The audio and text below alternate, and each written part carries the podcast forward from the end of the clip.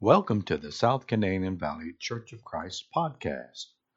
Please enjoy the following study.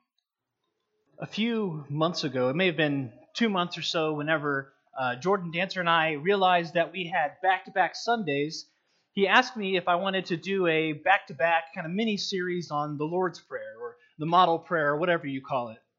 And I was uh, pretty quick to accept for a couple of reasons. Uh, one being because the Lord's Prayer is such an important prayer and it's such an important passage.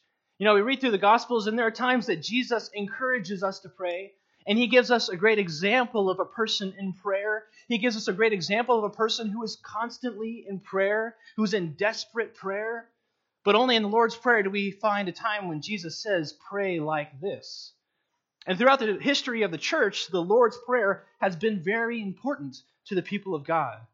There's an early uh, church or early uh, Christian document called the Didache, which is one of the earliest Christian writings outside of the New Testament. And we learn from that that the early Christians would pray this prayer three times a day. And we can see throughout church history how people have come back to this prayer over and over again to be like the disciples of Jesus, to be taught by our Lord how to pray.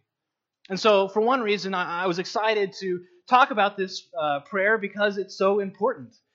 And then on the other hand, I was kind of excited and ready to accept that idea because Jordan and I both have spent a lot of time thinking about this prayer. And so I'd already had a lot of ideas about about the different parts of it, and so I thought this would be easy. I could, you know, I wouldn't have to do a whole lot of studying. I could just kind of throw my thoughts down on a piece of paper and then I would be able to preach that.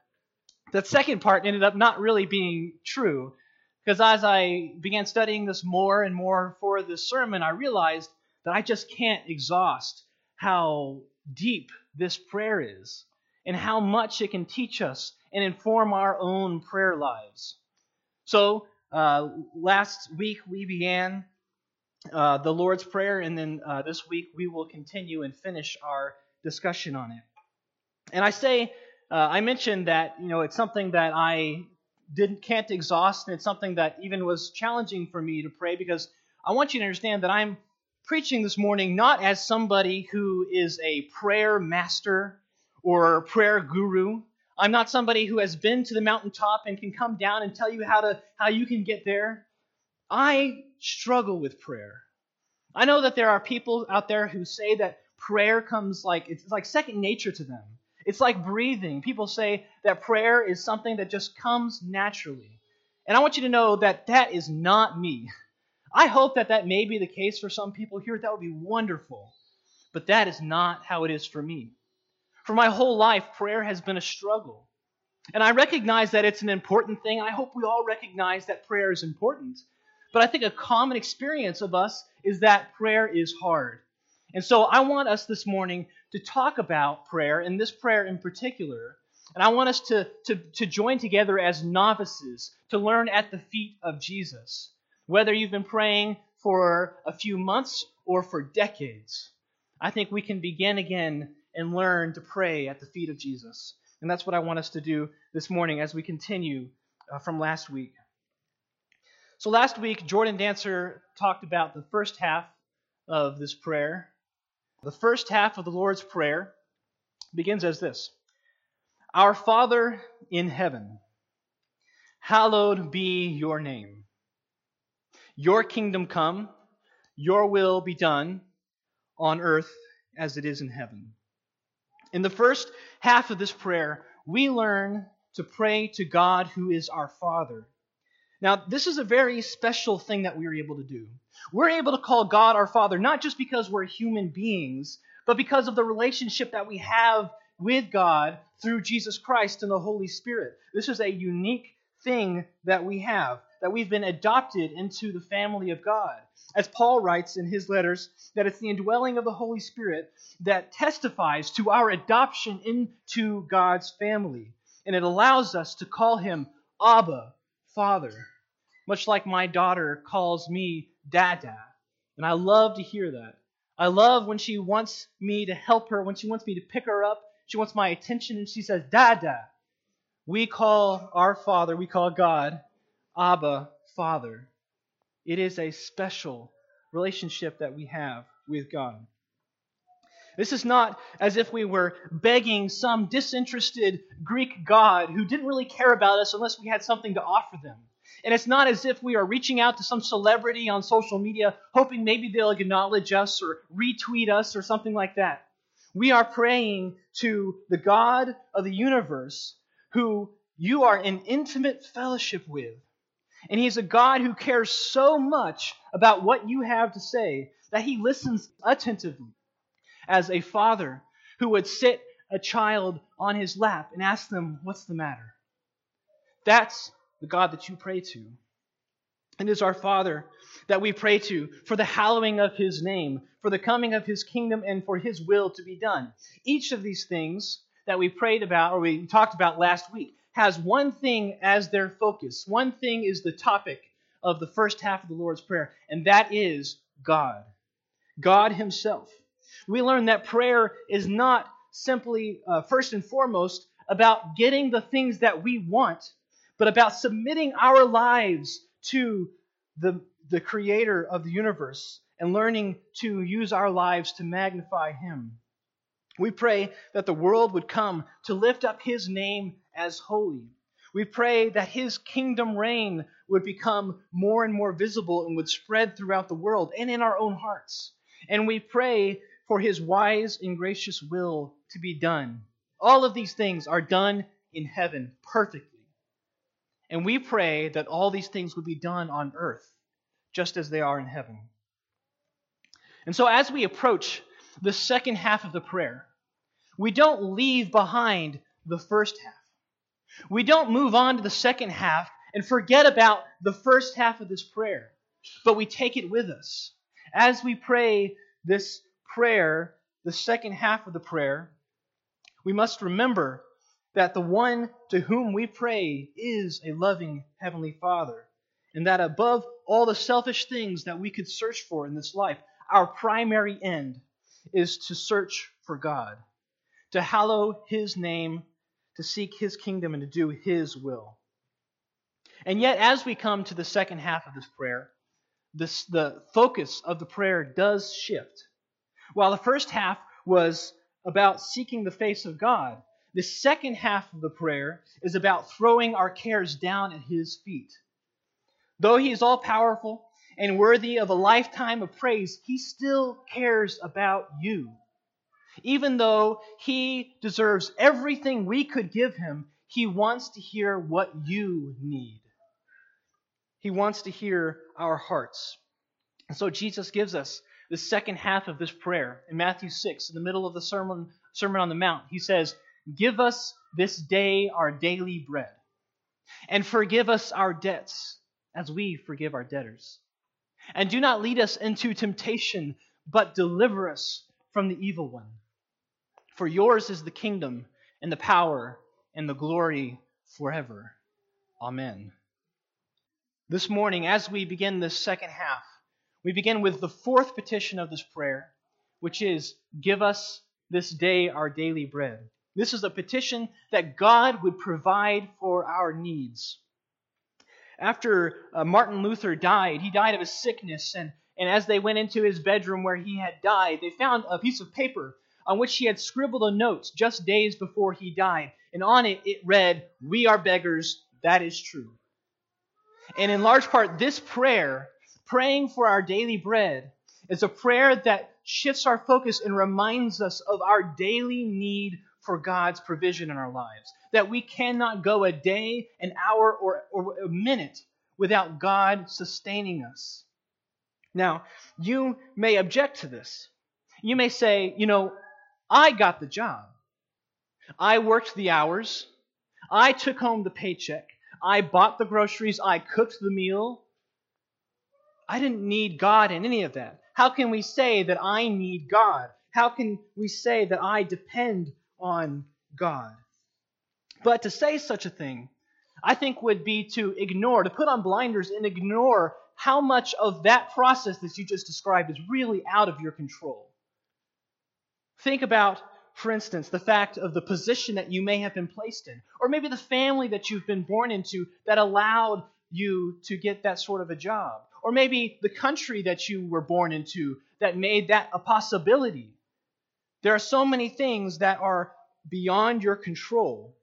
There are so many factors that affect whether you can actually provide for your own needs. And if tomorrow you lost your job, it would become apparent very quickly how much is truly out of your control. And though we may have little control over our own life, God, the Bible is clear that God is in control in ways that we just cannot see. That God is in control of so much. In fact, Colossians 1:17 says that in Jesus all things hold together. And Hebrews 1 and 3 says that Jesus upholds the universe by the word of his power. God is at work in this way in the world in ways that you don't know. So we can't say that we don't need him. We need him more than we realize.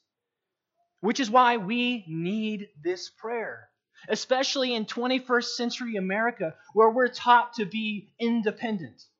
When we're taught to pull ourselves up by our own bootstraps and figure everything out ourselves, where we're taught that we don't need anybody else. We pray this prayer to teach ourselves that we do need God.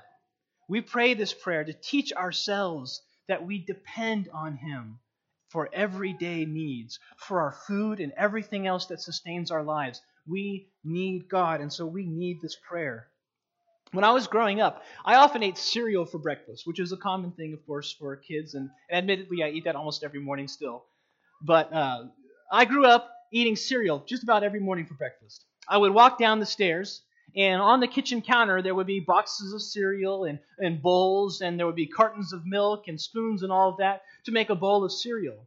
I would always hope for the Reese's Puffs or the Cinnamon Toast Crunch, but I'd settle for the uh, Honey Nut Cheerios if I had to. But it was there every morning because my parents put it there.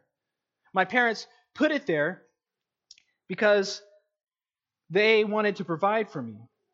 I didn't work to buy the cereal, and I rarely participated in the shopping for the cereal to select it. It was simply there when I needed it.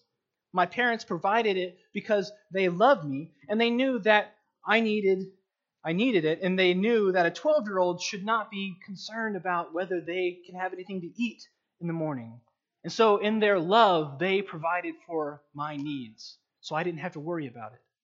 And I think this is a good image for how and why God provides for us. Jesus said in the Sermon on the Mount, and, just a few verses later from where we're reading right now, that if we will seek the kingdom of God first, that He will provide for our needs. In praying this prayer, in praying, give us this day our daily bread, in meditating on this, we are saying to God that we will seek the kingdom and trust you to provide the rest. Now, this doesn't mean, of course, that we should all just go quit our jobs and expect there to be Reese's Puffs in the pantry tomorrow morning. We should still be wise with the things that we've been given and steward our responsibilities well. But it does mean that we need to quit obsessing over building up our bank accounts and our retirement accounts to levels that would cut off our need for God. We need to use our money wisely and be good stewards of what we've been given by God. But let us not ever try to remove our dependence on God. If we ever build up our stockpiles of money big enough that we no longer need God, we have failed. So, yes, use what you have wisely, but never for a second think that you don't need God. So we pray, give us this day our daily bread, to open ourselves up to God about all that we need, and then leave it there with Him, trusting that He will provide. The fifth petition of this prayer, and forgive us our debts as we forgive our debtors. We, as uh, human beings, we love to point out the bad guys. You know, we love to be able to say, it's them. We love whenever we can say that the evil is coming from someone else. But this petition forces us to come to grips with the reality of the evil that's inside each and every one of us. As John wrote in his first epistle, in 1 John 1 and 8, he said, If we say that we have no sin, if that's something that we can say, if we say that we have no sin, we deceive ourselves, and the truth is not in us. We cannot lose sight of the fact of our sin against God. As much as we might like to do that, as much as we might like to think that we are doing everything that we need to be doing, that we are the nicest person around us, if we lose sight of our sin, of the fact of our sin before God, so much else will fall apart. Confessing our sins to God is not always easy. You know, admitting failures in general is not pleasant. It's not a pleasant thing for us to do. But let me remind you how we started this prayer. We prayed to our Father. So when we pray and we pray, forgive us our debts, we are not praying to some divine tyrant who just can't wait to punish us. We're praying to our Heavenly Father who can't wait to forgive us. And so we should feel comfortable praying to God, confessing our sins to Him, and asking for forgiveness because we know that He is faithful and just to forgive us our sins. And remember this confession brings you to a place where God can bless you. Confession brings you to a place where God can bless you. Confessing your sins to God is a wonderful thing. And Jesus said at the very beginning of the Sermon on the Mount, He said, Blessed are the poor in spirit. He says that the kingdom of heaven belongs to those who have an adequate sense of their own spiritual bankruptcy before God. So, for us to open up ourselves before God, to lay ourselves bare before His throne, is a necessary step in following Jesus. A hard heart that refuses to acknowledge sin is not available to accept the guiding hand of God. But those who make themselves vulnerable are, are fertile soil for God to work with. Confessing your sin to God makes you available to the working of His hands. As long as you are unwilling to confess your sin to God, you will be like a clay pot that has already been baked. It's been formed in a shape, and when you bake the clay pot in an oven, it hardens, and you can't mold it anymore. There's nothing you can do. All that you can do is break it in pieces. It's done once it's come out of the oven. And as long as we're holding on to our sin and refusing to confess it and ask God for forgiveness, that's our heart. But God can do something amazing. He can unbake the clay pot, He can turn it back to clay that can be molded and turned into what God wants you to be. But you have to humble yourself, recognize your sin, confess that to God, ask His forgiveness so that He'll be able to change you. This is the power of confessing your sins to your Father and trusting in Him for forgiveness and restoration. And while the first half of this petition is difficult, the second half really isn't any easier. As we say, forgive us our debts, there's the tagline on the end, as we forgive our debtors. And I read that and I think, really? Are we asking God only to forgive us as we forgive our debtors? Now, I, I don't this, this is a difficult passage, and I don't believe that this means that if you haven't per- perfectly forgiven everybody of every offense in your life, that God is then going to hold you accountable for everything that you have ever done in your life. To say such a thing, I think, would be to uh, ignore the mercy and, and goodness of God. But the simple meaning of this, I believe, is this that if we are asking God to forgive us, then we should also be about the business of forgiving others. That that should be our business. If we're asking God to be a forgiving God, it's totally inconsistent for us to turn around and be unforgiving people. And so as we pray this prayer, we have to keep this in mind. We're so accustomed accustomed to dwelling on how others have offended us. We think about how somebody cut me off in traffic. I think about how somebody made a rude comment to me, how some family member was not very patient with me. And sometimes we hold on to things that have offended us, people who have hurt us from long ago. Maybe it was so long ago that we don't even really remember the details of what happened, but all we remember is that they hurt us and they are in the wrong. And we hold on to those grudges and they harden us. But as I kneel before God Almighty, I realize that the offenses against me are trivial compared to my offenses against God. Only when I see my own sin does forgiving others become possible. John Stott wrote Once our eyes have been opened to see the enormity of our offense against God, the injuries which others have done to us appear by comparison extremely trifling. If, on the other hand, we have an exaggerated view of the offenses of others, it proves that we have minimized our own. Do we struggle to forgive others? Could it be that maybe we have not come to grips with our own sin against God? Have we just been painting over our sin with a pretty color and ignoring how terrible it really is? We pray this prayer, and it forces us to face our own sin. And in so doing, we are given the perspective that we need to forgive others. So we pray, forgive us our debts as we forgive our debtors. And then the final petition of the Lord's Prayer is this And do not lead us into temptation, but deliver us from the evil one.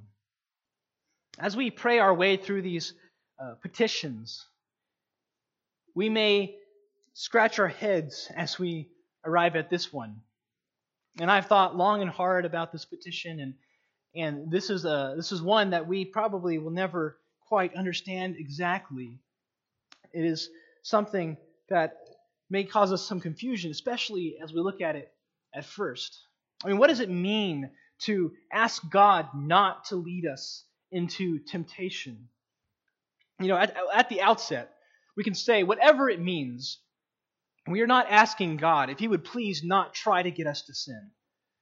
Because that would just be totally inconsistent with God. I mean, James says that God is not tempted by evil, and He cannot tempt anyone to sin. That's just not within the character of God to tempt anyone, to try to get anybody to sin. So whenever we pray this, from the outset, we know we can't be asking Him, don't try to make us sin, because He would never do that. So, what does this mean? I think we find some help if we look at the Greek word behind what is translated here as temptation. Now, the Greek word is uh, peirasmos. And in the New Testament, we see it translated as a couple of different things. We see it translated as temptation, as trial, and as test. In various contexts, it's translated as one of those three things temptation, or trial, or test. And one important usage that I think might shine a, light on, on this for us is at the very beginning of Jesus' earthly ministry. If you remember that Jesus, when he, when he begins his public ministry, he is baptized by John the Baptist, and then the Holy Spirit descends on him, and you hear a voice from heaven saying, This is my beloved Son with whom I am well pleased. And then in Matthew chapter 4, in verse 1, we read this Then Jesus was led up by the Spirit to be tempted by the devil. So immediately after the baptism of Jesus, he goes into the wilderness to face Peirasmos for 40 days against the devil. Jesus is led by God to face Peirasmos by the devil. And we can learn a couple of things here. For one, just very clearly, the Holy Spirit led Jesus to the wilderness to enter Peirasmos. And so, evidently, it is possible for God to lead someone into whatever this concept is whatever this trial or testing is, God does sometimes lead and can lead people to this. But why did the Spirit lead Jesus there? This is an important question. Why would the Spirit lead Jesus to the wilderness to be tempted? Was it because the Spirit wanted to try to trip up Jesus, to try to get Jesus to fall? Was it because the Holy Spirit was hoping that Jesus would go onto the side of the forces of evil? No. Far from it. In fact, the exact opposite. The Holy Spirit led Jesus into the wilderness because it was Jesus' mission on earth to destroy the evil one. We see here that Jesus is led into the wilderness so that the devil can tempt him, so that Jesus can destroy evil.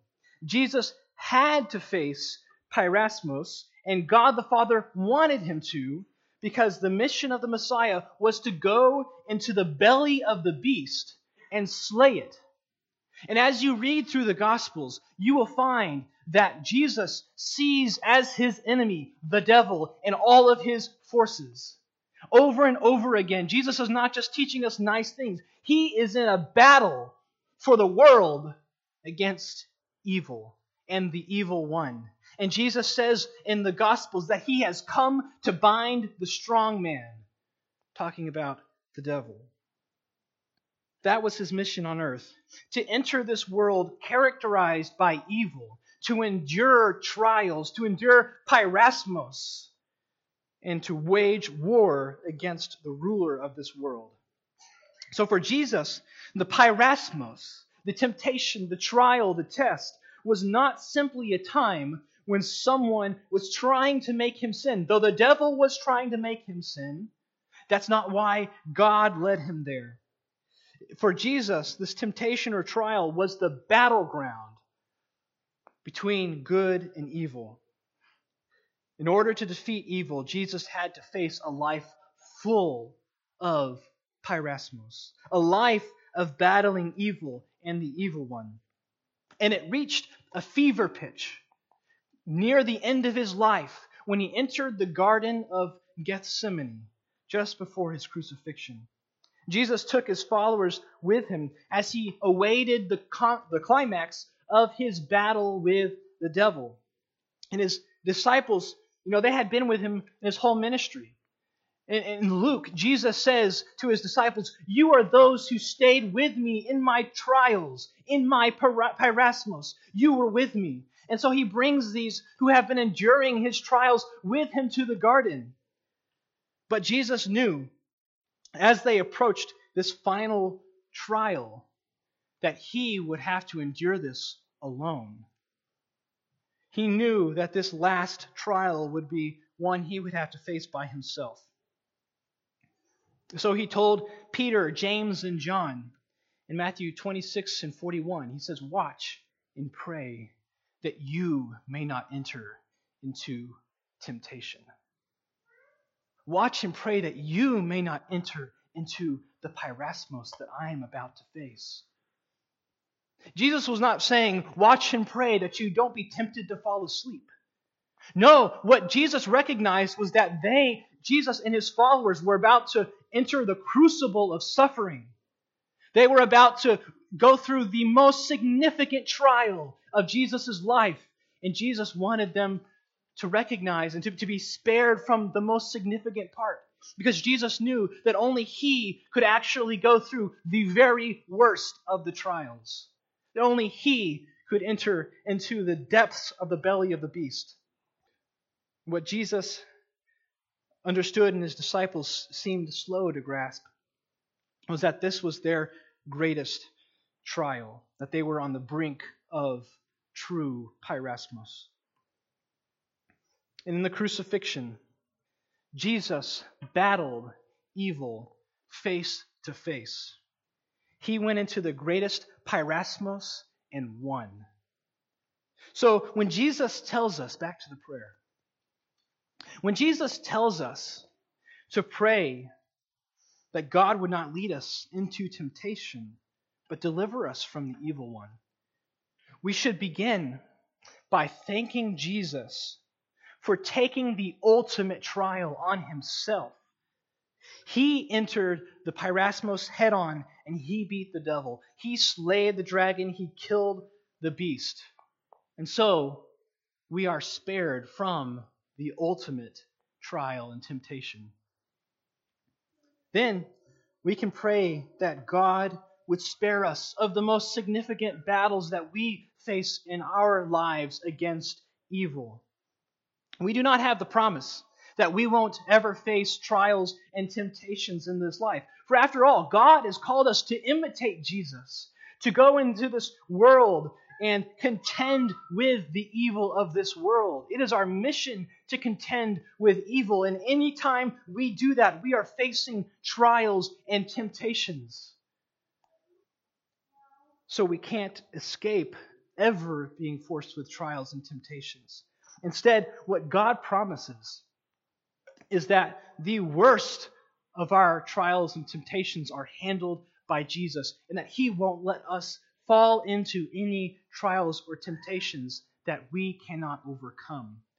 That He will not let us be tempted beyond our ability to withstand them. God will never let us enter a battle with evil that we can't, with the help of His Spirit, win. And that's what we pray for. When we pray this prayer, remembering how Jesus has already defeated Satan and endured the most severe trial and temptation, as we pray, we pray that walking around in this world, seeking, as we seek the kingdom and, and fight against evil, both in ourselves and out in the world, that God would not let us be outmatched.